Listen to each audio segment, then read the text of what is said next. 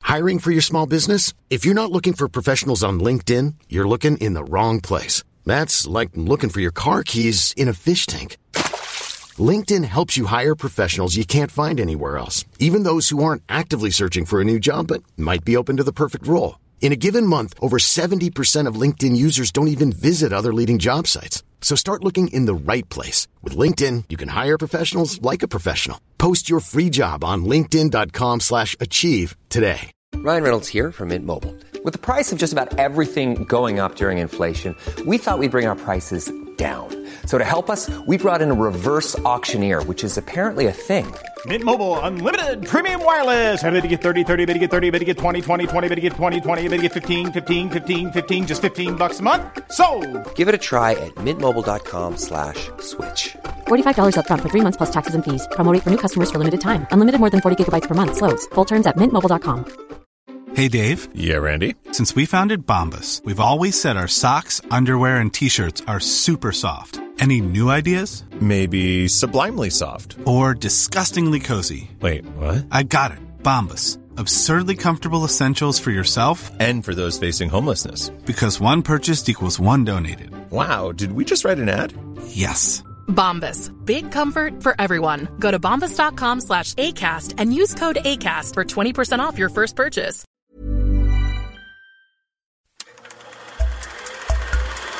podcast like it. Just podcast like it.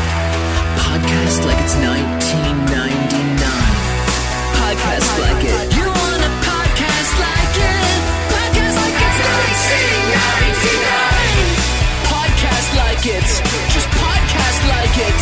Podcast like it's 1999. Podcast like it. You want a podcast like it? 1999. Hello and welcome to Podcast Like It's 1999, the podcast where we talk about Freaks and Geeks on Fridays. We do. It's Freaky Friday, Friday. and we're coming at you here from the launching of Bill's huge rocket. It's a huge rocket.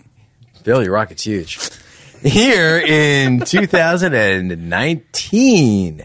I'm one of your hosts, Kenny Nybar. And I'm Phyllis Gove. With us today is my camp friend-in-law, Toby Herman. Hi guys, Toby, it's so good to see you again. it's nice to be here. Thanks for having me back. course. Toby, the person you didn't turn us on walk. You exposed us. You to Martin. exposed us to it. Yes, it to was- walk on the moon. Walk on the Moon because we love it. We talk about it all the time. on It's, the pilot it's- and- yeah.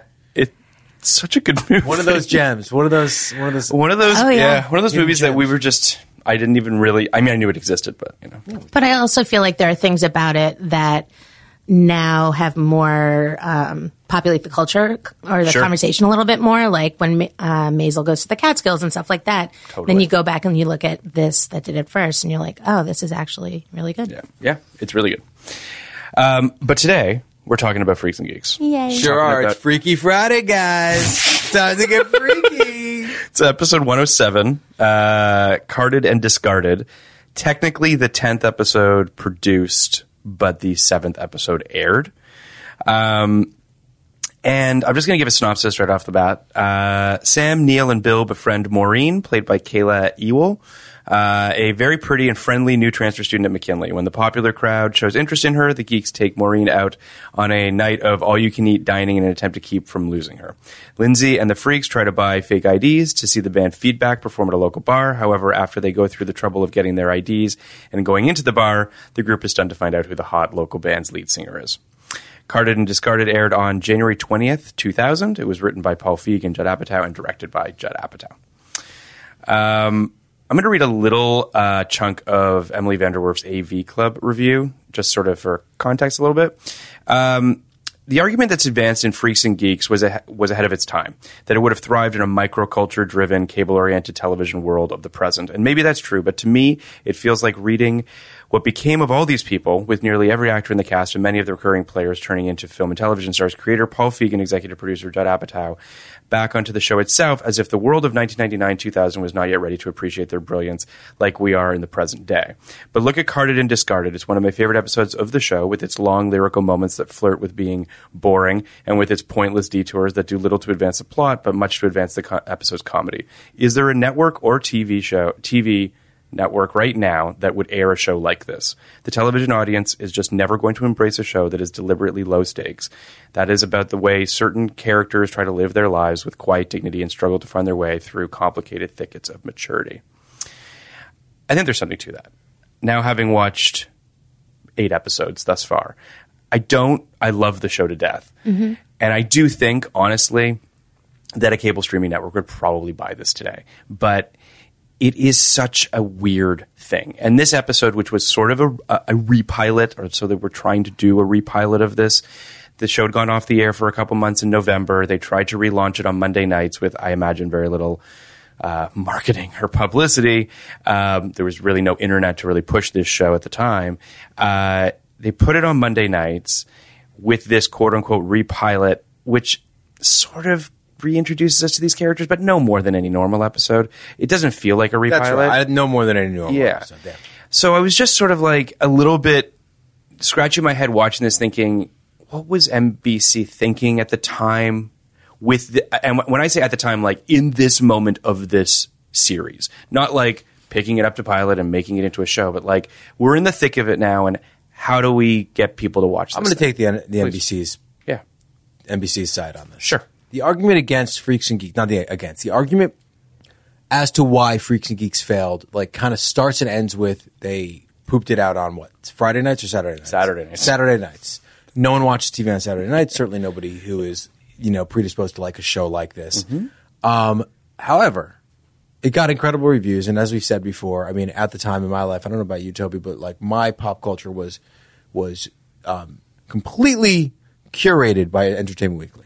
Mm-hmm. And and premiere, right? Well, if you were cool, yeah, it was both for me, but I Yeah. appreciate. And Entertainment Weekly was premiere was monthly too, so like Yeah, you that's know, true. Entertainment Weekly was weekly. Only when I was in an airport, but eh, but pr- Entertainment Weekly was bite sized. It was so easy to digest. It was made for idiots. Like it was like the USA Today of, of entertainment publications. and it was made for idiots like me, and they championed. I don't know which what Phil Phil just shrugged. I don't know if he was No, talking- I don't think you're an idiot. Thank That's my you. point. I, I was wondering if you were being nice to Entertainment Weekly or to No, me. Um, but uh, God, I'm so taken by that compliment. but my only point was Entertainment Weekly, as we've also established, like had a real track record of of championing shows like this. Buffy, My So-Called Gilmore Life. Girls, Everwood, My So-Called Life. Um, they weren't afraid to say this teen show is, is fantastic. And they did that with Freaks and Geeks. I want to say this was their, their number one show of the year. So they were super hyped by this show. I think I think NBC deserves credit. I for agree. taking I'm not off a taking it- Saturday yeah. Mm-hmm. and putting it on to Monday. Um, Most shows would have just died after that first run. After that first Yes. that first six on Saturday nights. I mean, I I think most networks would have cut bait. But again, critical acclaim. They probably thought we've got something here. They had also shot They more also shot episodes. more episodes. So They'd there's already that too. paid for that. That's true too. Um, but you know, as we all know, it's a business, and you know, if there was more money to be made off of a rerun when it came to ad sales, they're they're going to do that. True.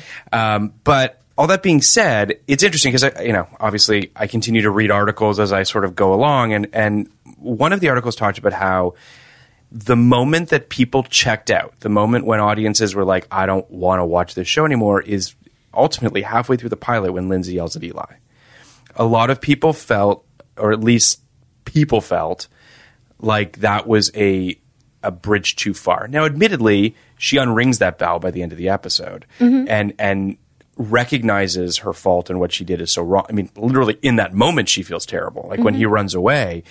But you know, there's a nuance to that that some people might not have you know locked into. But I, I guess this is just a long way of saying that if you lost on a Saturday night, if you lost a third of your audience or whatever it is, I mean, was this show ever destined to find an audience? So to Kenny's point, I I, I love that NBC said we're going to try this again. Now they didn't try for long. I think they only aired a couple episodes on Mondays, and I should I, I should have that at my fingertips, but I don't. Um, Did they end up airing all 18? uh, no, they aired seventeen because no, they no, they didn't air 17. Well, th- no, no. They, uh, with the Fox Family Channel, they aired the remaining episodes, but they never aired uh, the, the Kim Kelly, Kelly. Kim Kelly one. But they, yeah, I was going to say Fox Family aired four. Yes. So they actually only wound up airing 13 on NBC. Okay. Yeah. Um, I'm just trying to see uh, how many aired on that Monday nights. Because I didn't discover this until DVDs. I think they all aired on Monday night. Yeah, they. st- You're, you're right. They stuck around until uh, until March, until the bitter end. I'll give you. I'll tell you what happened, uh, w- or just at least what they put on Monday. So they moved it from Saturday to Monday. Yeah. They put it on at eight o'clock on Monday before Dateline, you know, and then into third watch. So this is this is some real this is, this is some real post Tartikoff shit shit going on here. like this is like when like they didn't know they they're just throwing it all against one because it's obviously a lost art, or it, it's actually like not a lost art as much as it's like an obsolete art, but like the art of the art of scheduling. Scheduling, yeah. That's what I always loved as a kid. Halo Mm-hmm. Mhm. effects and oh, shit like it's that. Love it, Exciting! love it. like, how would you put together Yeah. a schedule if you could? I mean, What- TGIF. Yes, or must see Yeah, TV, or must see TV, E or yeah. every night had their like. My their CD flows didn't and- have a uh, jingle though. TG. No, no, it's Friday night. The feelings right. Yeah. TGIF. Gonna have some fun. Show you how it's done. Good TGIF. absolute fun. Hey, now it's done. Um, TGF was great. I, you want to go back and forth naming TGF shows? Uh, just the ten of us. Hold on. Oh wow! All right, so we'll go. We'll go. How as long many as we were there? can. Well, there were a lot over the course. Um, Full House.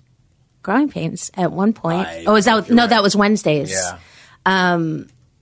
Oh my god. I'm I'm looking them up now. Just uh, I was so excited about just the ten of us. I It's have amazing like, you came up with just the ten of us. well because that was a growing pains spinoff. and it was one of the. f- It was I think original lineup, just ten of us. Mm-hmm. All right, I'm completely blanking now. I was so excited about that. Family Matters, Yes. Hanging with Mr. Cooper, Oh jeez. Yes. Step by Step. Okay. You really know these? How would I not? This I- is no, what I, did. I'm, Yeah. I'm, Perfect I'm, look- Strangers? Hold on, I'm uh, I'm looking it up right now to see what That- other ones. okay.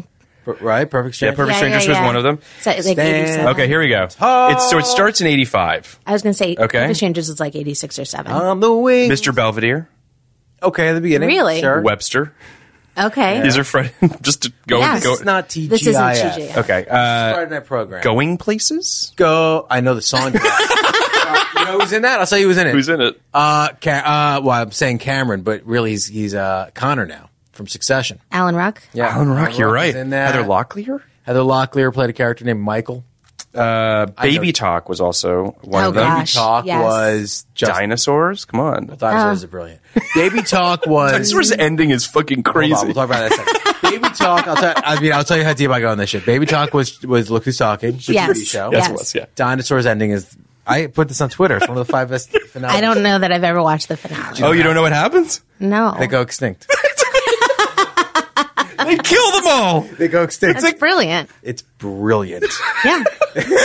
I mean, Dinosaurs is, is an insane television show, but it's amazing that it exists. Uh, yeah, I mean, it seems like it was Family Matters was the big one, Step by Step.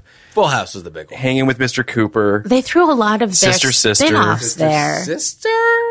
If they, if you say so. Yeah. No. Sister. Sister, 94. yes, yes. But they took a lot of their spin-offs. Oh. Just the Ten of Us, Family Matters. Like they threw them in there. You know, there was one. There was one with all the Smollett kids. Yeah.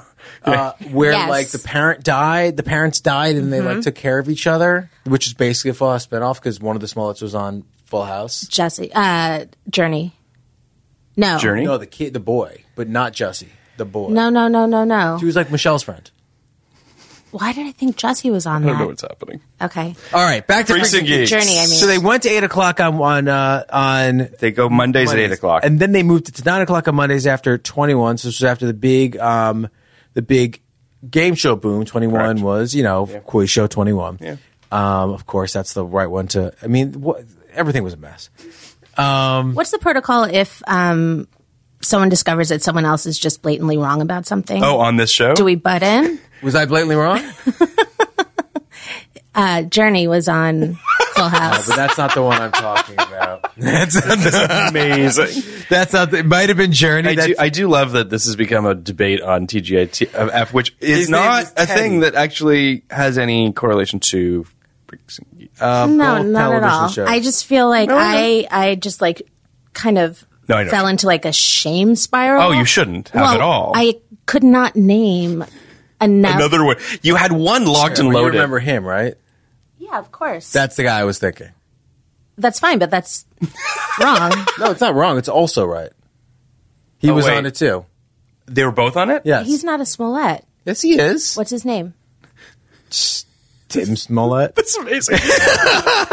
We're just gonna. Oh, you know who he He's is? I'm a totally. Maury, It's a isn't he? Maury. Yeah. Wow. yeah. You're totally right. One more time, I couldn't hear you. Toby, you're totally right. It's a Maury. Toby Herman. Oh, that's amazing. that's amazing. Um, So that was really good. Sorry, Let's- I, I feel terrible. no, let's Well, let's then, dive into my carded work and is done discarded then. for a second because because Kenny, you brought up something interesting earlier um, that I think is worth diving into off the bat because it's sort of a thematic thing with this episode. Um, it- there is something sort of not great, or I don't want to say problematic because we throw that word around a lot on this sometimes. But there is something, and maybe it is the right word to use, but the possessiveness that the geeks have over Maureen in this episode was something that jumped out at me pretty early on. Now, I don't think that it's done. Um, I think I think they I think they think it's cute. I think they think it's that you know a bunch of boys that are that are sort of unsure of themselves and like this girl and like how she makes them feel and they don't want to let go of that. And that's all right, It so- gets it gets muddy. We have a woman on the podcast. We do. Hi, guys. hey, Toby. We have a lady on the podcast. We do. So I'm going to uh, do my best to kind of set what I think is going on. Sure. And then, And then I'll tell you if you're wrong. well, you could tell me that I'm wrong, but also like I'm like yes, of course, but also like, uh,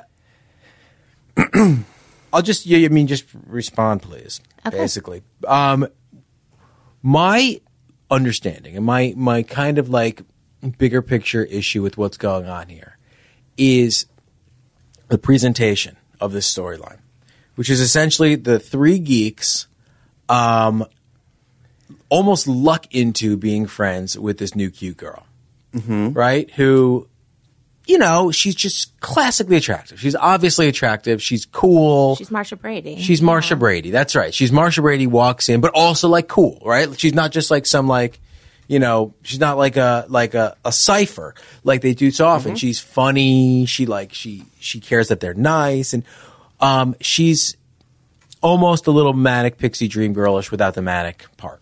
She is. Um, but the pixie part in that she came out of nowhere and became their friend. Mm-hmm. That in and of itself has its own issues, but that's not really the issue I'm talking about here. The issue I'm more of a talking guest about. star issue. Was that? It's more of a guest star issue. Yeah, right. And yeah, exactly. Yeah. What and there but it does kind of it is kind of wrapped up in it because there is this idea of looking at this female character through the eyes of these geeks who seem to think that they're going to be able to date her by virtue of two things, being really nice to her and keeping her away from everybody else. Yeah, there's there's there's a a passive aggressive strong arming kind of quality to it a little bit. so if we can kind of like we don't have to agree to that, but that's that's my read on that part of it. Now, like the second part, that's like so that in and of itself is not particularly troubling because that's real to me. That actually would happen a lot. What's particularly troubling to me is that these are our heroes, and there is no comment on this. It just seems like almost like I mean, you know, incel's a really loaded word, but it's a it's a um it's proto incel. Like in, incel stands for involuntary involuntarily celibate. The incel movement is really is really kind of seeped in this idea of why don't the girls go after the nice guys? Like if I'm really nice and if I'm really a great guy, the, the whole notion of the quote unquote Chad is that they're always going after the Troys, like Sydney's interested in in a future episode. Cindy, yeah. And Cindy, Ci- yeah, Cin- Cindy's in- interested, but they won't go after like the sweet guys who treat them well.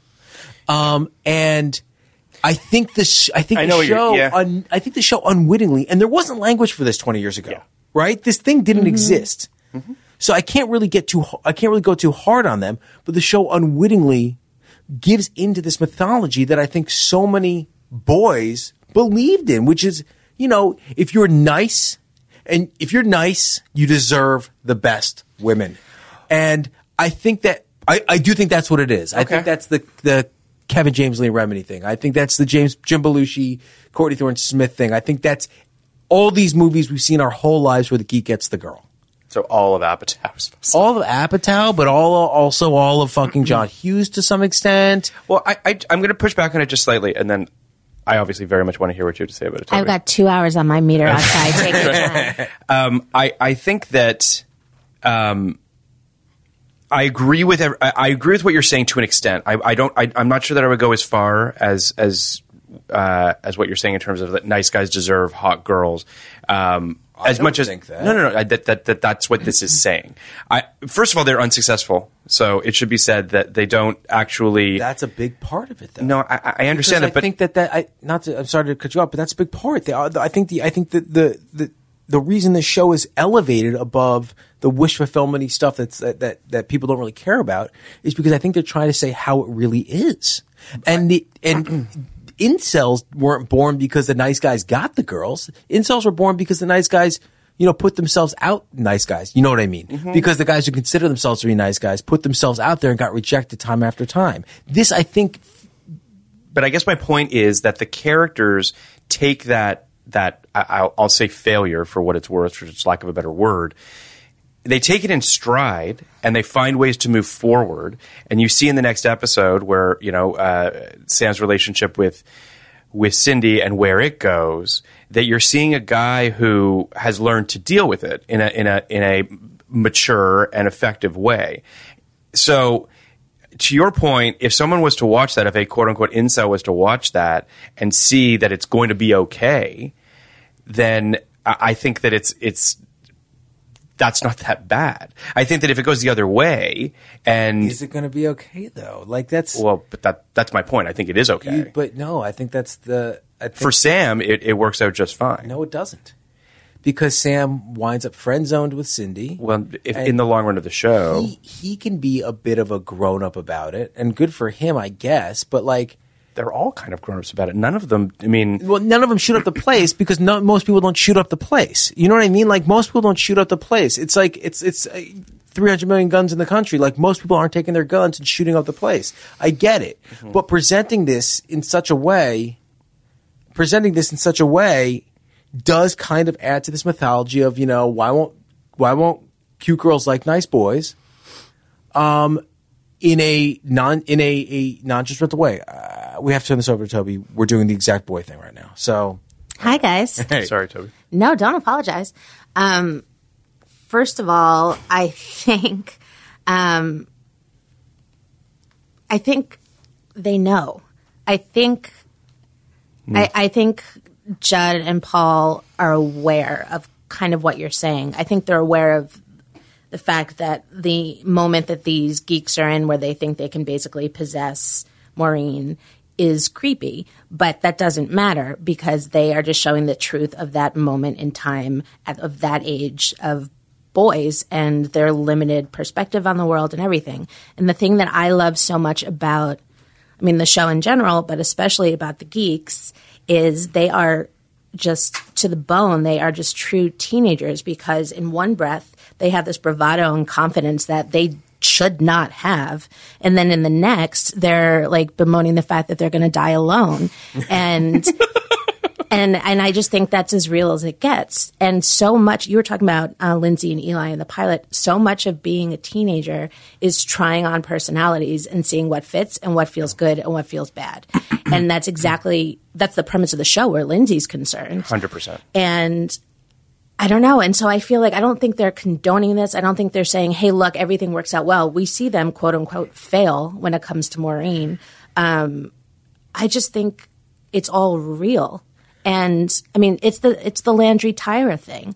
I mean, it's just you you want to you want to cheer on the quote unquote good guy. You want them to get whatever girl they want. But the fact that that we're even using the the phrasing of guy gets girl instead of like oh look two people are dating Yeah. together both complicit and have a say in it is problematic and complicated but yeah, but i think the I think, I think that's what I'm, I'm going for. and that's fine. But I think being a 14 year old boy is problematic and complicated. And I think you don't have enough information or just like life, you don't have enough experience to take a step back. You're just in it. That's why I love teenagers. That sounds weird. I I love writing teenagers. Sure, Friday sure. Night Lights is my favorite Sure. show because every fucking thing is the end of the world.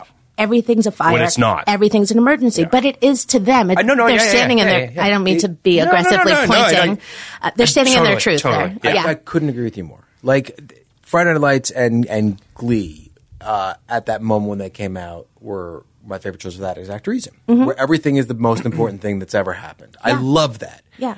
um, about those shows. I like that about this show. Um, I just feel like it doesn't take much. There's just something about, I guess, this idea of from the beginning,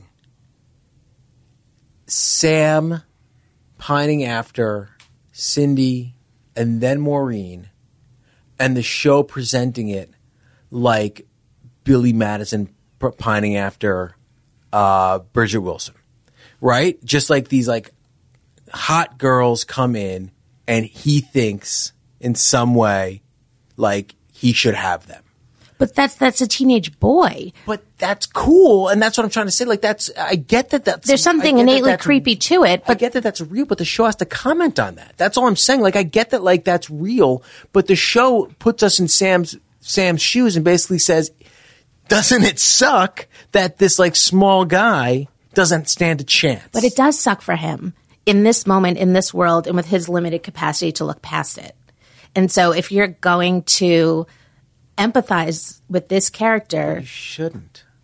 You don't have to. But you but the show wants you to. Like Right, but, you don't have to. I know you don't have to, but if you don't, it's in, it's it's.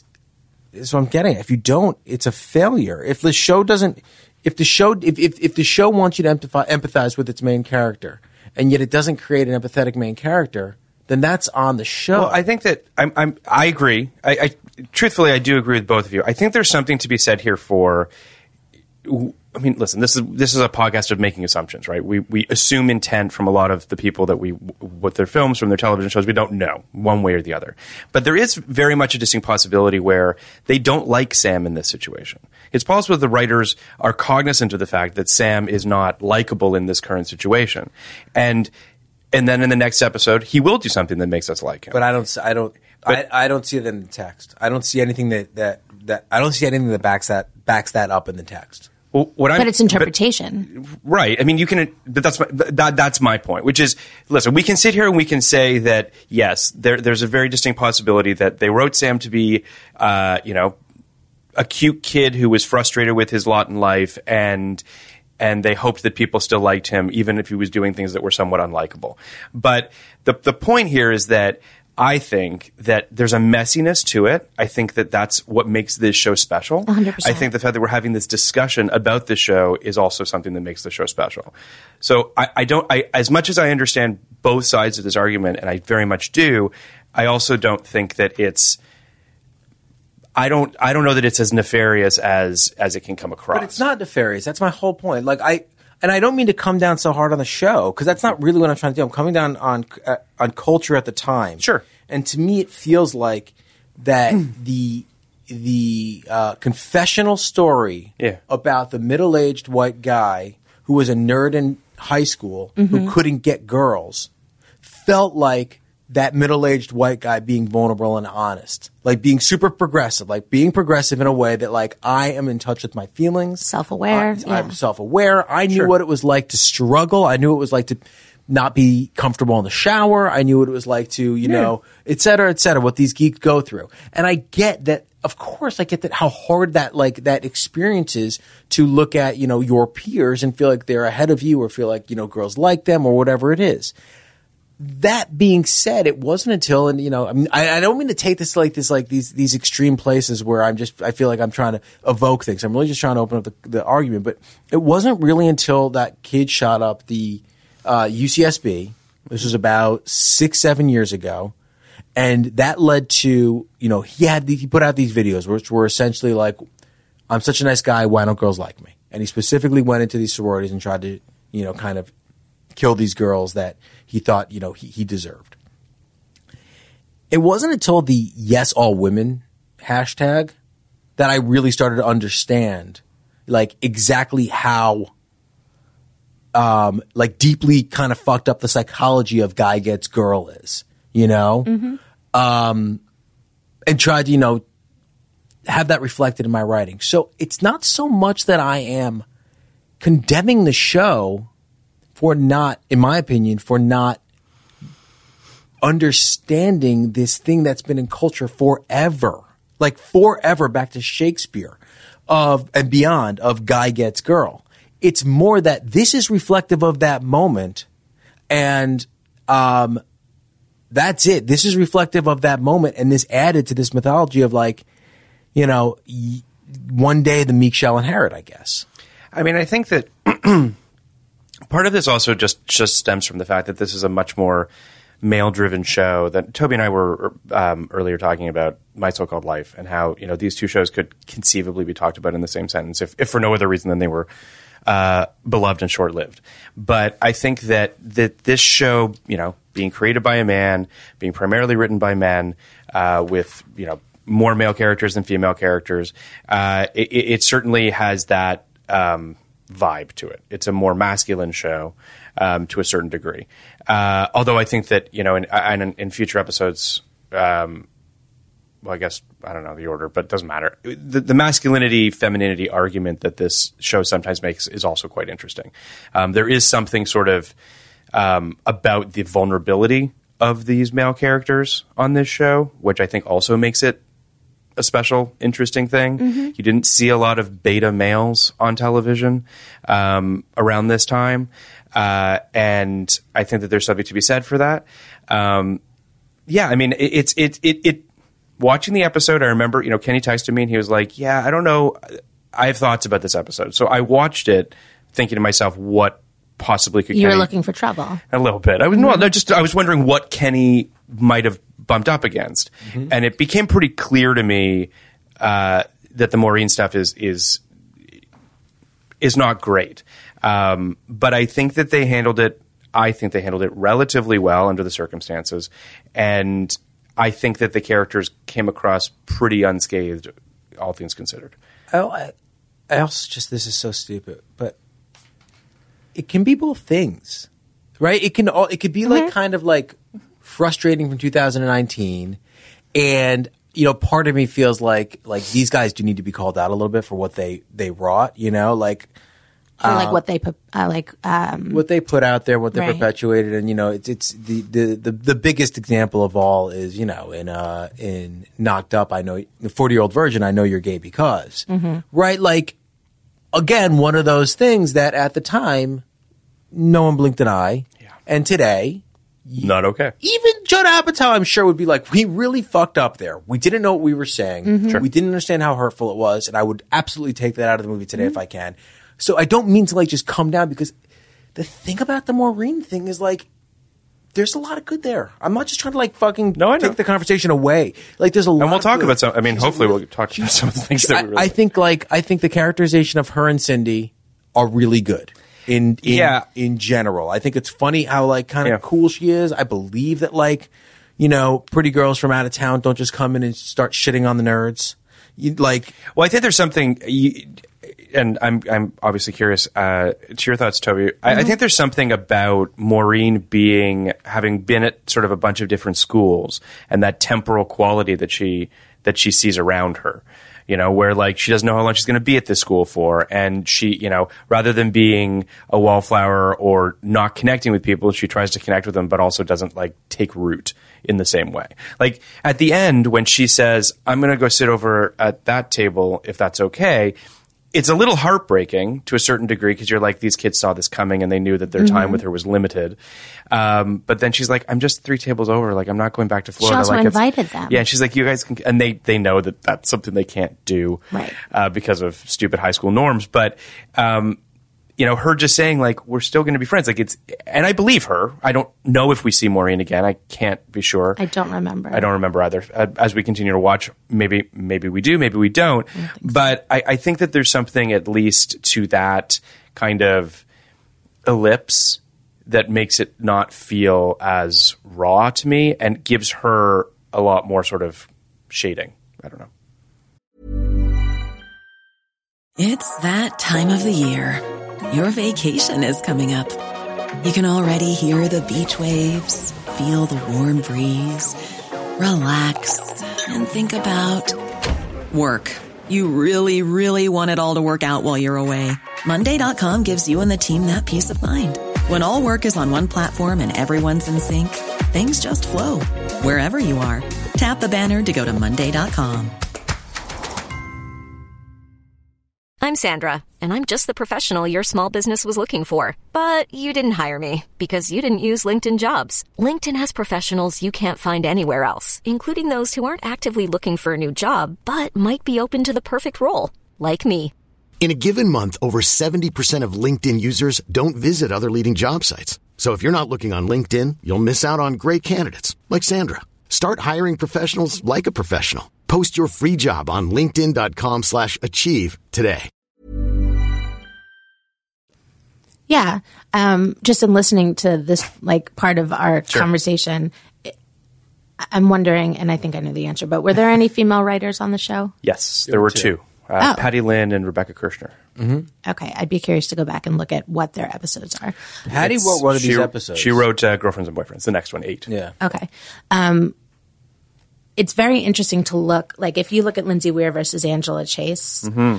um, they are very similar in the sense that they are trying they're they're roller skating on like this rebellious streak and Yeah. they keep falling but keep getting back up and keep going and and i think emotionally they both learn the same lessons and they both feel like shit sometimes and they both feel better than Unloved. they should Yeah. unloved un- misunderstood for Misunderstood, sure yeah, yeah. Um, and they both they have sharon and millie who are basically the same character uh, who are like the left behind good girl friend who doesn't understand what happened and i mean every girl i know had that relationship where all of a sudden in middle school or high school the family friend that you vacationed with and you know hung out all the time was at every birthday party you just don't talk anymore and it wasn't a mutual thing it was one of those two people deciding and it sucks so It's a growing apart thing. yes and growing up while you might not be growing up yeah, and so i think it's really interesting i also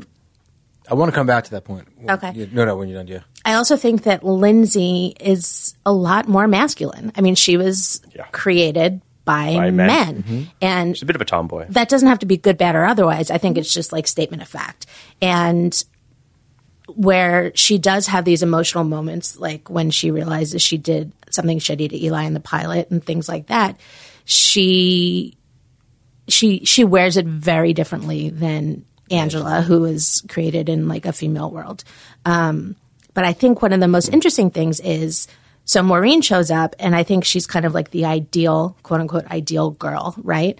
Um, yes, yeah. what I find was really interesting is then they they then completely skirt um, a stereotype that was right in front of them when they take um, Vicky, the cheerleader, Yes. Joanna Garcia, Hmm. and she's lovely. yeah. She's not a mean girl. She's super nice to She Eli. when stands he- there yeah. and talks to Yeah. Eli. Yeah. She includes Maureen, Yeah. and she isn't rude or mean. Yeah. Mm-hmm. She doesn't have a gaggle of mean girls behind her. So I thought that was a really interesting choice because it, it was not the obvious one. It's also um, it's also interesting the perception that the geeks have of Vicky. Mm-hmm. Now, again, we haven't had a lot of exposure to Vicky, so I don't want to throw the geeks under the bus and say that, that this is just a bunch of geeks who are threatened by a pretty girl, because it could very well be that, but it also could very well be they don't know her, and there's just sort of this They know she has that power. They know she has power in, Yeah. in this dynamic, Yeah. and that and that's and I think that that's interesting. But but I think that to your point, what what perspective we have of Vicky from an audience perspective has only been positive. Yeah, which I think is Which I think is fascinating. fascinating. Um, and then the last thing in this run-on sentence, and we can go back to this if you want to jump in. Those two points you ba- made before kind of connect to each other, so I'm going to Okay. hold off. I think you know, going back to the whole the boys, boy, like guy gets girl, Yeah, yeah. possession of Maureen, whatever. I think this, in, maybe this is it, just extremely obvious. I think this entire episode is all about possession and control. Because Mhm. if Oh, you yeah. think about Yes. it, it's the dad trying to keep. The daughter from Well, no, no, no, That's trying to right. Yeah, keep yeah, the yeah. kids Sorry. home. Yeah. Um, I'm getting my ma- episodes mixed. trying to keep them as kids like hey friday night we're playing a game and the kids are like yeah no dad bye and then and then mr rosso who Yes. thinks that i'm your cool friend but i'm also going to tell you when you're fucking up But he and thinks controls he their has- narrative when they come to the bar at the end. Well, he thinks he has control in school when he doesn't, but then he gets the upper Usurps hand at the control again, end. yeah. Um, Yeah. And then even Nick, in like the the messy way he refers to and acts around Mm-hmm. Mhm. Lindsay, like not not in a, like a full force, she's mine sort of way. Yeah. And I think their hand is forced a little bit when they're in um, Toby's like garage. Because that was just a creepy moment. Um, I also I appreciate being brought on for the episode where there's a creepy creepy Toby. Toby in, in in pop culture, my experience has been that Toby is either the baby boy, like in Labyrinth, Uh-huh. or the dog. That's it. well, Toby Ziegler. Oh yeah, West Wing. Toby Ziegler. Okay, well that wasn't that that didn't ruin my childhood. Like he's fine. He's great. Toby's one of the best characters in the West Wing. Okay, fine. But your Not point the still point. stands. yeah. So like growing up, like my Yeah. name wasn't Yeah, on I get keychains, that, I and get when I that. when Uh-huh. I found it, yeah, when I found it anywhere, I mean, when I found it Mine anywhere, either. it was like I'm sorry. What? My, Philip was not on not keychains? spelled the way that I spell it. Are you generally Well, with that's one just L is the way your that- uh, fault. Yeah. Well, no, but okay. I didn't have any control over this, and No, I also I think know. it looks better with two L's than with one. But anyway, I'm teasing.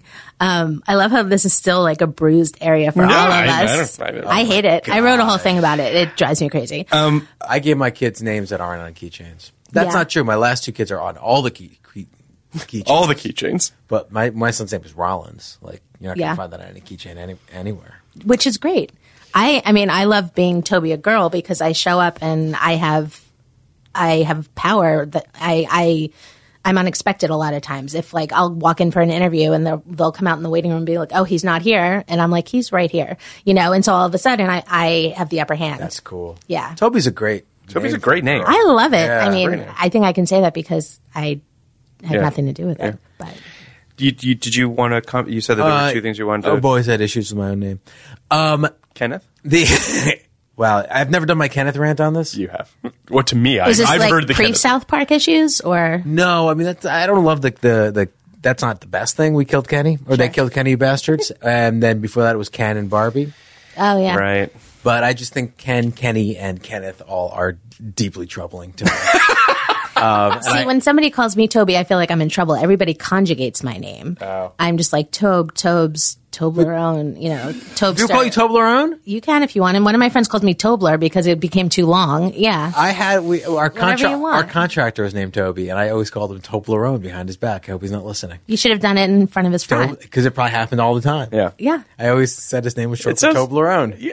Why would he? Why would that bother him? I don't know. so can, can I just? Uh, I want. I want to pivot just a little bit. Be- Before you pivot, I Yes. want to talk about what Toby. Yes, yes, Toblerone sir. Of just course, said. Toblerone. Yep. So, uh, two things that I thought were kind of interesting. Um, one is the the Angela Chase uh, and Lindsay par- parallels with their friends Millie and Sharon, right? Mhm. Um, it's interesting to me that we always follow the one with more power, the one who left the other one behind. Yeah. Well, yeah. The, the movie's never about the best friend. Well, they're both best friends, right? No, but I mean- so they're they're both people, and they Right. both have their own stories. So they you just as easily could follow, you know, Millie down the nerd hole or wherever she's going. Down the nerd She's hole? going to church. Church, yeah, you can do follow, her, follow her to church where she's making out. Um, so that's one. If you take that and kind of extrapolate to your next point about Vicky, uh, the reason we're doing that is because I think we, I, I think most writers are nerds.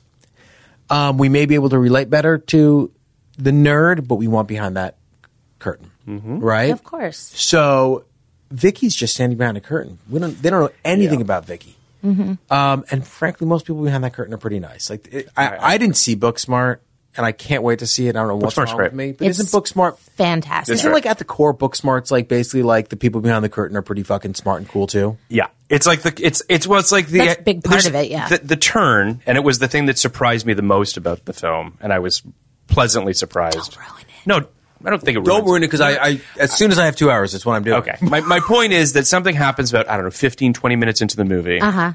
where to your point expectations or preconceived notions about the kids that are around them changes and it turns the whole di- it whole the whole sort of I know what the inciting incident of the movie is more or less okay yeah, I mean, so I my know, point is but I, The murder. but I basically under. as I'll just say it. You guys can tell me Yeah, if okay, I'm okay, wrong. yeah. But I basically understand that um, that these two kids, these two girls, Yes. Well, one girl primarily, but yeah. Well, they worked their ass off. Yes. in college. Mhm. They, I mean, in high school, they didn't party. Yes. they got into great schools. Yes, they realized at the end all these kids who didn't work their ass off and also partied also got into the great schools. Correct. Yep. And without hopefully a college admission scandal. Without a college admission. so because of that, they basically said, "Well, we're going to We're use gonna- the time we have left." One crazy night. and Your kick favorite ass. thing. One crazy night. All right, I can't wait to see this movie. It's great. It's great. I don't know what's wrong with me. No, no, you'll- But you'll watch and you'll all love it. But- but the that's- point is that that's- my, my I- big yes, point is yes. basically the people behind the curtain. I appreciate that they figured Yes. that out too because like. I don't know. We've all, I I had 250 kids in my grade, and I'd say 248 of them were pretty great people. Yeah. So just there, It- it is and the they're all whole one 17. rotten apple thing is the problem. Yeah. it's, it's that idea. Yes. It's, it takes it, it. It really, unfortunately, if you have one fucking terrible kid who makes everyone's life miserable, and that kid unquestionably has probably something that's happened to them that's terrible that's made them this way. Kim Kelly. Kim Kelly, exactly. So you know, and you can't see the forest for the trees when you're that kid. 'cause you're just Riverdale like- does that really well. with Right. Cheryl Blossom. I mean, we, we were all, I mean, I don't want to say all of us, but you know, I was certainly bullied to a certain degree and you hate the bully. You can't, you can't all of a sudden in your head be like, well, I'm sure he's got his own, he's dealing Well, with you his don't own know what's stuff. going on at ho- at yeah. home, And So yeah. you're just like, but you're just like, why are you making my life miserable? Well, uh, you know, So- a lot of shows, if you look at the arc of a lot of these shows that start with like a group of, you know, i- an in crowd and an out crowd. Yeah. Mhm. For lack of like a, you know, more specific term, um, they wind up coming together. Yep. You know, uh, Glee is an example where in the beginning you have these kids throwing slushies in the face of people they start dating and hanging out with all the time. Mm-hmm. Um, Friday Night Lights is an example for Mhm. sure. You know, Landry and Saracen are certainly out crowd in the beginning. They became they become a f- part of the fabric of the Mhm. school. I work on a show that's like that, like Step Up High Water. We basically start with like s- some s- kids who are in the out crowd, and by the end of the third second season, they're all best friends. So like that is kind of a pretty normal dynamic, but and also an admission that all these kids are more or less the same and going through the same shit. Um, I mean, I think it would be irresponsible for any television show that's about teenagers to not be about like letting your freak flag fly. But the you know what I int- mean? And, and, and embracing the differences and all the different type of people that are out there, if, that, if you understand what I'm saying. The interesting thing about the show, though, is it's about two out crowds, and within the two Yes. out crowds, there then becomes an in crowd. Yep. So I that, and then I wanted to extrapolate that to this to to this show, which I always c- find kind of interesting. I look at the show as not knowing these specific writers, but knowing writers as the group of people they were in, the geeks, and the Mhm. group of people they wanted to be, the freaks. And I don't think they. s- I don't really think most of most writers wanted to be football hero cheerleader. I think they just wanted to be cool fucking James Dean people. Yep. Yep. yep. You know. In this show specifically, I was listening to the commentary on this episode, and Paul Feig was saying, with I, th- I think he said maybe with like literally one exception in the whole run of the show, every single thing that happened to these kids happened to one of the writers. Oh, absolutely. Well, that, that's they wanted the they wanted the writers to show up on day one with as many stories as they could. Yeah, We and did- I so- told you we did that on hindsight. We didn't do it. We didn't use So in hindsight, that was a bad idea. on hindsight and in hindsight. yeah, yeah. Uh, well, okay. So I want to talk a little bit about Mr. Rosso because he's he's got a, a Ugh. big arc. Ugh. You don't like him?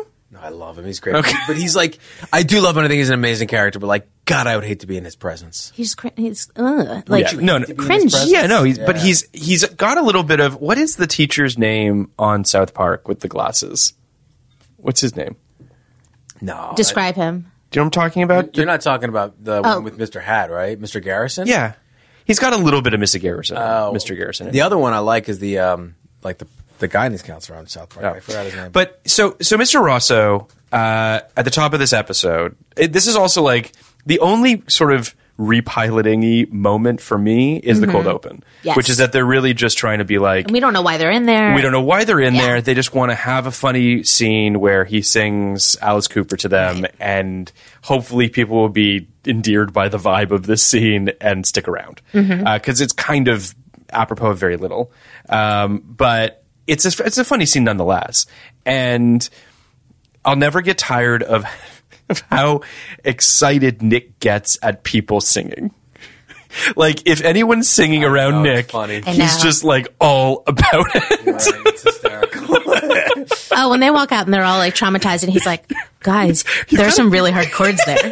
Um, He's like, you can tell he wants to be in a band with Mr. Ross. I was a little hard on Jason Siegel in the first run of these. He's amazing. He's really sweet in all of these, amazing. and like the There's something about any him. any like quote unquote creepiness where Yes. between Nick and Lindsay is Yeah. just he's naive. he's a doesn't get kid. He doesn't see He's the a train kid. of heartbreak barreling towards what, him. what he's doing in these episodes doesn't bother me. What he's doing in the ep- these episodes, it just reeks of like inexperience, desperation, and sweetness and the the fact that he's sweet when Yeah. you then you know the curtain's drawn and, and you Mhm. see the mean guy from Newsies is his father, you know, and Toby, I love having you on. Your references rule. this is just how yeah, my it's head true. Yeah, works. that's what they- He was the mean guy in Newsies.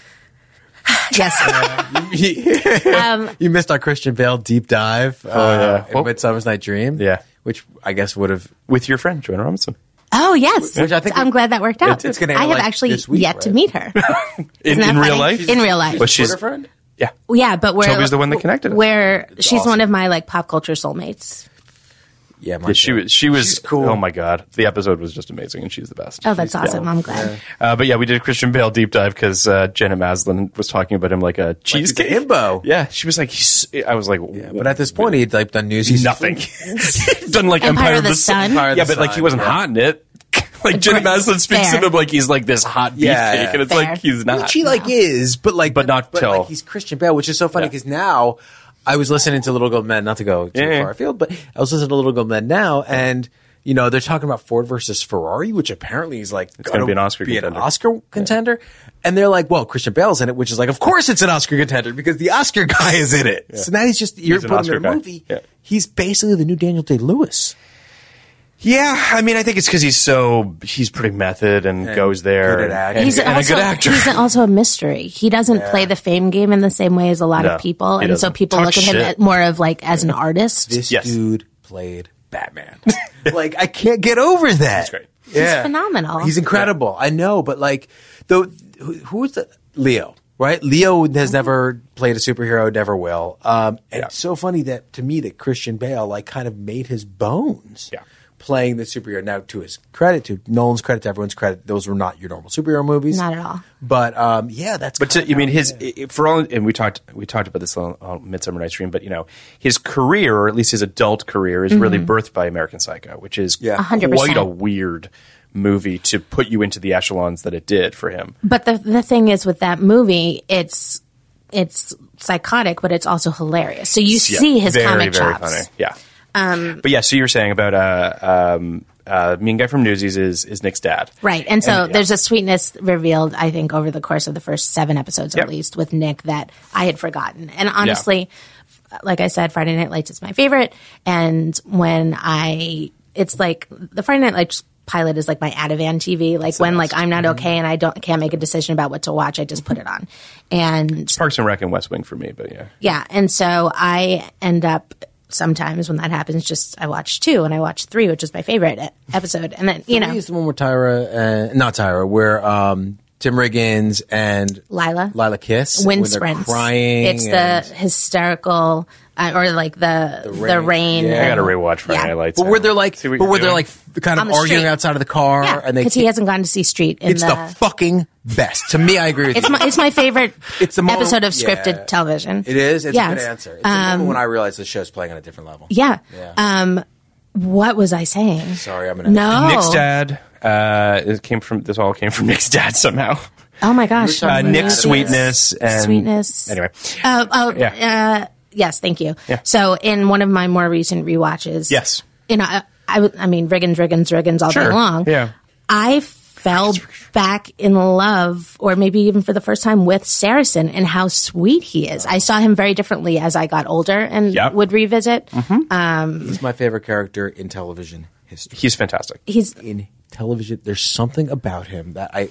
It's not even that I, I relate to him. I recognize in him that no other show has ever picked up on this kind of guy. oh yeah. Yeah. Um, it's amazing stuff. but the thing, going back to Mr. Rosso, if that's okay. Yeah, of course. The thing that I think is fascinating about his character, and I acknowledge how good he is at portraying this character. I don't love the character because it just gives me the Like the willies. Yeah, it's just kind of like ugh. Well, especially when he starts like this episode opens with him talk. He pulls Lindsay aside Right. after singing to talk to her basically about puberty, Right. and, he hands her a pamphlet Yeah. on dating. But the, th- the thing the thing that I think is is kind so of creepy. lovely about him in general is that it just shows that you never grow out of wanting to be accepted. He's this guidance counselor who has this power. He's in a position to steer these kids, Yeah. Mm-hmm. but he also wants to be liked. And so then at the end of this episode, when they see him on stage Yeah. and he actually has like indisputable control and power in Mm-hmm. that moment, he, he, Throws him under the bus, and he shows them up, and he flexes. So Well, I think he's- it's interesting. I, I because- think that's I think that's really yeah. He's well, he's he's constantly dropping like cool pop culture references to make it seem like he's hip. Right. You know, I was at Woodstock. I did this. I did that. You know, I have herpes. Um, things like Are we that- still talking about Mr. Rosso? Yeah, yeah, Okay. we are to our listeners. Um, but it, it's it's just really he. So I had a teacher in high school um, who played a somewhat similar game, which is she wanted to be an authority figure, but she also wanted to be your friend, which is not really something you can do. Um, you got to kind of pick one lane or the other. Now you can still be a nice teacher. You don't Well, have to be it's an the same asshole. as a parent, yeah. It's- but exactly you're either an au- authority figure or you're not and and he struggles with that mr rosso's character you can tell isn't so much interested in being an authority figure as he is someone that he wants them to put faith in like he wants them he wants to, be cool in their eyes. yes because i think he i don't know if it's because he needs the validation which i think is probably the case Mhm. but i think also part of it is will i get through to them better if they think i'm That's cool? interesting. That's, that's Well, very generous. But I also I also think that it's it's wise, I guess I don't know, that's not the right word, but I like the fact that they created this teacher that proves that you just don't grow out of this high school shit. Yeah. Yeah. You just really, really don't. Life And is he's always literally high school. Mm-hmm. he's physically literally still in high school and still dealing with the same shit. He still gets bruised when like the quote unquote cool Mm-hmm. kids give him the cold shoulder. He's also kind of obsessed with the cool kids. Well, that's the thing. Yeah. Yeah, he is a geek. Well, we never we never outgrow high school. I mean, I'm, I'm convinced some of, us do, but like we're in an industry. I remember when I first moved out here, Kenny and I both worked in an agency uh, for quite some time, and I just found myself feeling like, oh, this is just a bunch of people that want to hang out with the cool kids. Was it Like, a they- detective agency? no, it was a, it was a talent It, agency. it wasn't Blue Moon. It- Okay. No, unfortunately. Oh my god. we should have done. Seriously. Yeah, then we could have had our Why aren't we detective detectives? podcast. I have a friend whose husband is a PI. Yeah, sure. Oh, Like Magnum?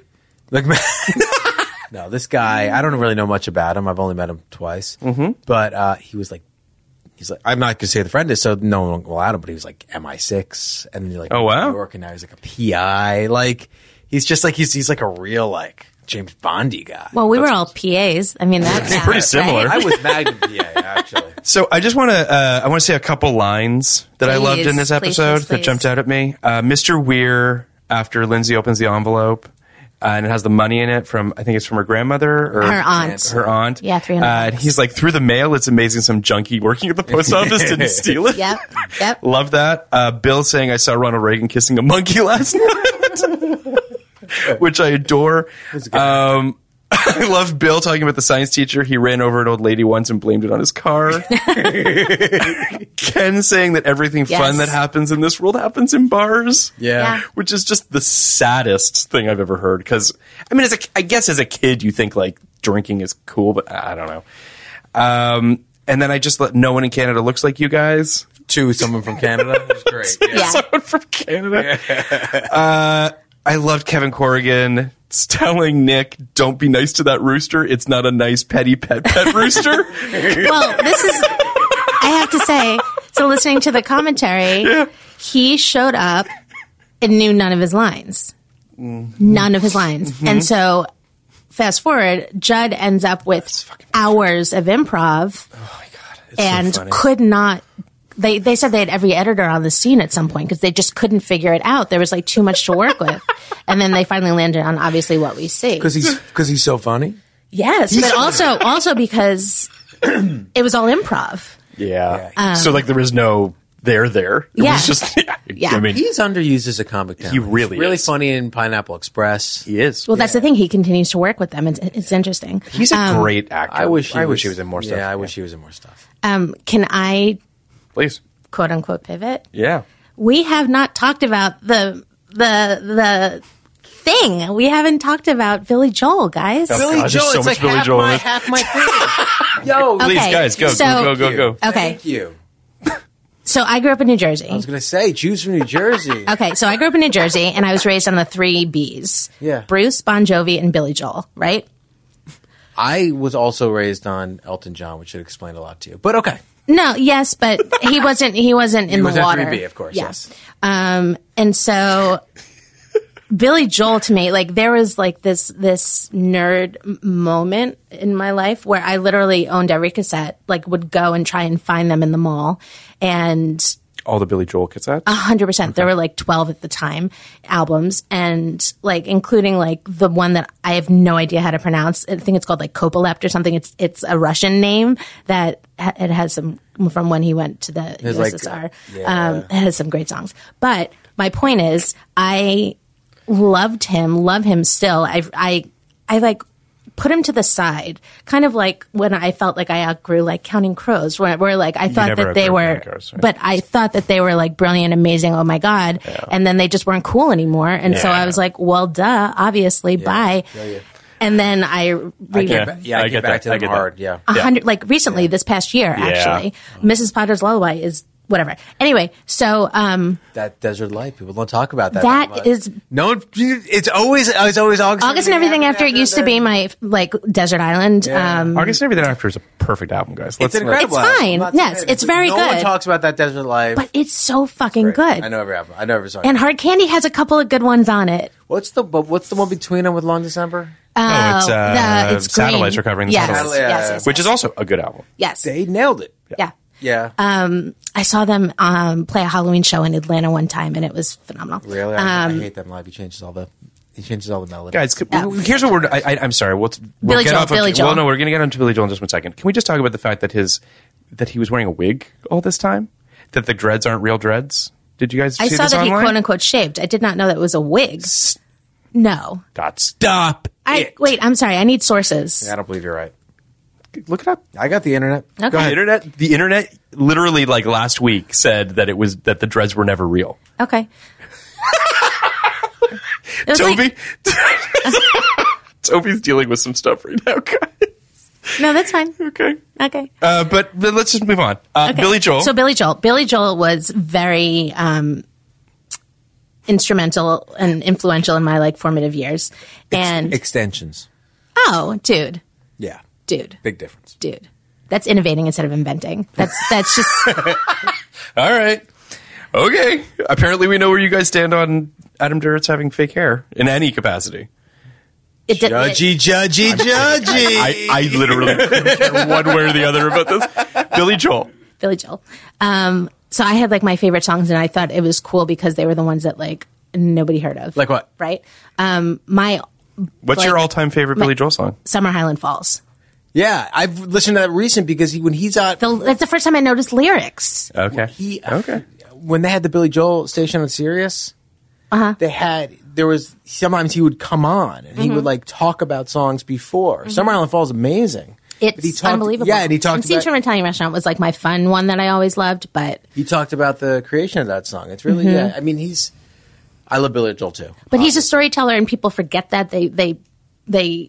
I think some people have come back around to acknowledge his place in like music history and what he accomplished, but It's happened over the last ten years. yeah, but just have to accept it. Yeah, but in it's always in a nostalgic way, and it's the people who have come back to him, not discovered him for the first time. I think, but I think it's really interesting Talked about because this for a long time. I know, but in the in the um, In our apropos of nothing episode, where you guys just talk about Billy Joel for two hours. Well, and Bruce, and there's just something about the in the '90s. Billy Joel and Bruce were both very uncool, and then Bruce came back Yes. in the 2000s. Um, because of September 11th, it was with the Rising. yeah, the Rising, the Rising, and also there were a lot of bands who then were like, "We're just making our Bruce album." Right. So a lot of like cool kids look back and Yeah, were the like, Killers did a Bruce album. Killers, and uh, there were a few that um, that were just like, no, Bruce is really like our, our north star. Uh, that never really happened with Billy Joel. There was a coolness attributed to Bruce at that point that has never That never went circled away. back to Billy. He was never cool. Well, that's what I was going to say. Bruce Bruce was always kind of there was like a, a troubadour kind of a guy with a guitar. He had that gravelly voice, like Dylan he's just, wasn't cool in the '90s either. So like, right? no one who was cool before the '90s. Yeah, Like the '90s, it was just like we just chopped everything that happened before Nirvana off. Yeah. And we're like, that's all uncool now. Madonna's not cool. Michael Jackson's not cool. Prince isn't cool. None of this is cool. Nirvana and everything forward is cool. Anything popular wasn't cool. Exact- well, that's exactly what it That's was. right. And then it took till the 2000s for people raised in the 80s to start saying that, you know, like, whatever. But the Billy Joel thing I wanted to bring up was, and I think it kind of speaks to this point. Uh, was Billy Joel, has Billy Joel ever been effectively used outside of this episode where it was incredibly effectively so what is the song that's used on the montages with uh, Uh, Maureen? Rosalinda's eyes. Okay, but there's another one, right? Yeah. So the first one is C'était toi, which is French. Um, that's also that's off of Glass Houses. Yeah. And then um, there are three. There's Rosalinda's eyes, and then Don't Ask Me Why, which most people have probably heard Yeah. before. That was during the ribs, the all you can eat. Yeah. Um, but I think God, what's, that moment when when uh, when the when the guy says you should take her for all, all you can eat ribs, and the guy's like, of course, like the most obvious thing ever. I like the David Keckner thing there too. yes, Oh, Todd Packer, he's Yeah. great. Um, and I also love at the end of that scene when when she changes it to um, changes the the menu Yeah, board to to, like butt, and all you they're can eat just butt like- or whatever, they love and it then so Bill much. no, but then Bill's just so simply goes, "How could you not fall in love with her?" you know, it's fantastic. she's the kind of girl you could cut the cheese in front of. yeah. Um, but line. my so so hold up. So um, most of Freaks and Geeks, my understanding is, is based at least geographically and stuff on Paul Feig's Michigan upbringing. Judd grew up on Long Island, so Billy was in his blood, right? Sure. And so this he just talked about in the commentary a lot how um, you couldn't escape glass houses. It came out in 1980, and it was just the soundtrack to everything. And I think the thing that I that dawned on me as we're talking um, is that Billy married his Maureen, his Cindy. Mm-hmm. Billy and Judd c- are cut from the same cloth. Judd married his Maureen too. I thought know. About, I thought about that too. That like these ugly, It's interesting. j- ugly nerds. Let's just say nebbishy. They're not ugly. I mean, whatever. That's not really what I mean. just- you know, yeah, they're- but, they're like, nebbishy they're- Jew Yeah, guys. ne- It's jo- it's Billy We Joel? can say that because uh, no, No, sorry. no. Um, He but- sounds like he should be, but, But yes, they married. They, they they yes, they married their Marines, and I think they. Whatever. We could talk about that another time. We're running out of time. I want to ask the question: Like, has Billy Joel ever been effectively used on the soundtrack of anything ever? That's a very good question. Um, I was not allowed to use "This Is the Time" on my bat mitzvah video because it was about sex. that would have been the needle drop of Wow. needle drops. You're the only person who didn't use it. I know we used through we used through the years. Um, yeah, I- that's a that's a very good question. Um, I mean, I don't. Cameron he Crowe must does- have used him at some point. I don't know that he has. He does feel like an underutilized yes thing. Here's another question for you, Phil. Yeah. Toby and I grew up like Billy Joel was the only approved music that was that was in my life, right? Like It the was only- also common ground between parents and kids. parents and yes, I knew every song and it was the only thing. Did you have any? Did you even know who he was? Of course, I knew. Who he was. Oh, I don't even know. No, no, no. I The mean, I feeling I feel but like did you know Piano Man and Big Shot? Like I people from the New York area. Mm-hmm. It's like he's like our He's textbook. but he's like he's like a local band hundred percent. who like got really big. Yeah, and I feel like the he's rest of the our country guy. is like yeah, he's no different than like a James Taylor or like a, just another like another singer songwriter, but he's not. He was a he was a bit of so uh, I mean as as we all did at this table I went to a primarily Jewish summer camp and Mhm. he was definitely a staple of that. Mm-hmm. Yes. Um, you know my, my color war uh, one of the one of the teams did uh, did their their big song at the end to Northeastern Alexa. I love that song so Down fucking Eastern whatever. much. Sorry, Alexa doesn't Yes. matter. It's Yeah, one of my yeah, favorites. yeah. My Um, sister's name is Alexa, so that was on repeat in my house. That's awesome. So like it, it's and that album Stormfront, yeah, I was- went. I saw it at, him play that at Yankee Stadium. So that was a big album at That was my summer 89, camp. But I would I would not say that it was a that he was an artist that my parents played very much because I don't think that it w- it meant that Billy Joel was as big a deal to my parents as he was to your parents. He he was definitely tolerated more than some of my other picks as far as listening to music. Like my mom reared us on Motown, like she was very big into music and loved James Taylor and Sure. all of that.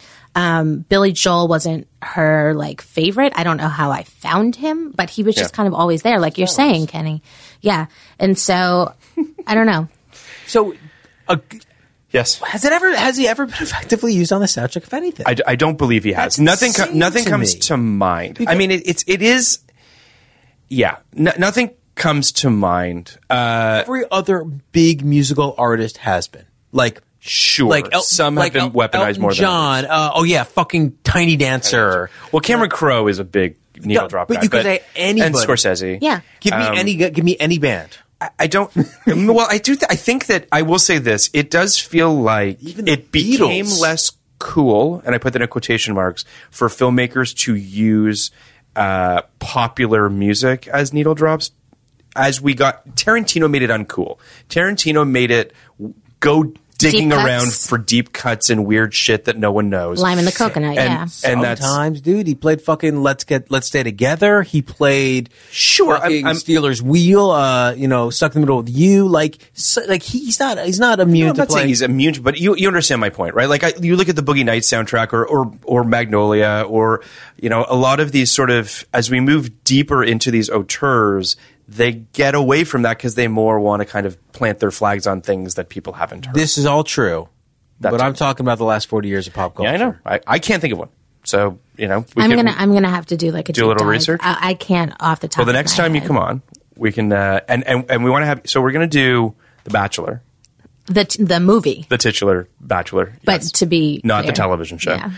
because it did, was not around in 1999 right uh, and uh, so you'll come on for that I would love that. and uh, and i mean a million other things you sent me an email with a whole bunch of other stuff that that uh, that you love and I have yet the to love overstay letter. my welcome. no, absolutely not. and and and and I, I I don't want to speak for Kenny, but I'll speak for myself. I do love the deep cuts of your choices. Oh, really? Yes, because you know it's it's you know a lot of people want you know the, the big ones, Mhm. but I think I, I I appreciate that you you have thoughts on the the lesser known films. Oh, yeah, because I probably saw them in the theater. So there's that. I'm I'm looking up right now to see if Billy Joel did anything relevant in 1999 that we could like shoehorn into a Billy Joel episode. The closest, but it's not nothing. Mm-hmm. He did a he played Madison Square Garden um, on New Year's Eve 1999. turning to 99 Oh. or turning to 2000. Turning to 2000? You want to do a Billy Joel episode? And I think he did, uh, and I think he released an album called the Millennium Album about it. yeah. Well, if we can That was after River of A Dreams. where Oh, I kinda- he left. Thirty-six song River of Dreams, not the best. No. Um, so if we can find if there is Mhm. a recorded version of it, Mhm. did he release a concert video or concert al- uh, album of it or anything like that? Because if he Uh, did, then we can do an episode on that. whatever it is, I want to see if he's ever also played, um, e- ever had his his music ever used. I need to on the look at that too. I, I now that we're talking about it, I feel like he may not have just licensed stuff for quite a while. That also could be possible. He might be a guy who doesn't want his shit being used, Yeah. but it was used in Freaks and Geeks. So I mean, it's he can't be he couldn't be that hard. He was a fan of the show. there you go. Toby, thank you so much for being ask here. me why. Oh my god, guys, thank you And so much. We can't wait to have you back. Yay. Um, and uh, next week we are doing episode eight, uh, girlfriends and boyfriends, with uh, special guest Emily Vanderwerf. Um, and uh, we'll talk about uh, one of the most iconic scenes in Freaks and Geeks. Oh, yeah. run. Uh, it is. It is tough. It's a, it's a tough episode. Uh, it's a great episode, but it is. It's a heartbreaking episode. Uh, thank you so think- much for listening. They're all heartbreaking. They are all they are, In a are lovely all way. heartbreaking in their own way. Uh, you're on uh, Twitter, correct? What's your handle? Toby Herman 27. Uh, so follow Toby there. Follow us at uh, podcast like 1999 on Instagram and Twitter. Uh, please rate, review, subscribe. Thank you for listening. Bye. Thank you guys. Podcast like it.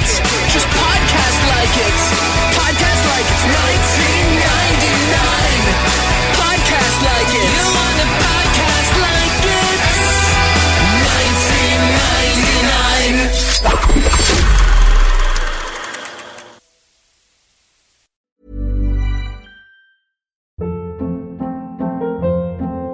Hold up. What was that? Boring. No flavor. That was as bad as those leftovers you ate all week. Kiki Palmer here, and it's time to say hello to something fresh and guilt-free. Hello Fresh. Jazz up dinner with pecan-crusted chicken or garlic butter shrimp scampi. Now that's music to my mouth. Hello Fresh. Let's get this dinner party started. Discover all the delicious possibilities at hellofresh.com. Hey, it's Paige DeSorbo from Giggly Squad. High quality fashion without the price tag. Say hello to Quince. I'm snagging high-end essentials like cozy cashmere sweaters, sleek leather jackets, fine jewelry, and so much more. With Quince being 50 to 80% less than similar brands. And they partner with factories that prioritize safe, ethical, and responsible manufacturing. I love that. Luxury quality within reach. Go to quince.com slash style to get free shipping and 365 day returns on your next order. Quince.com slash style.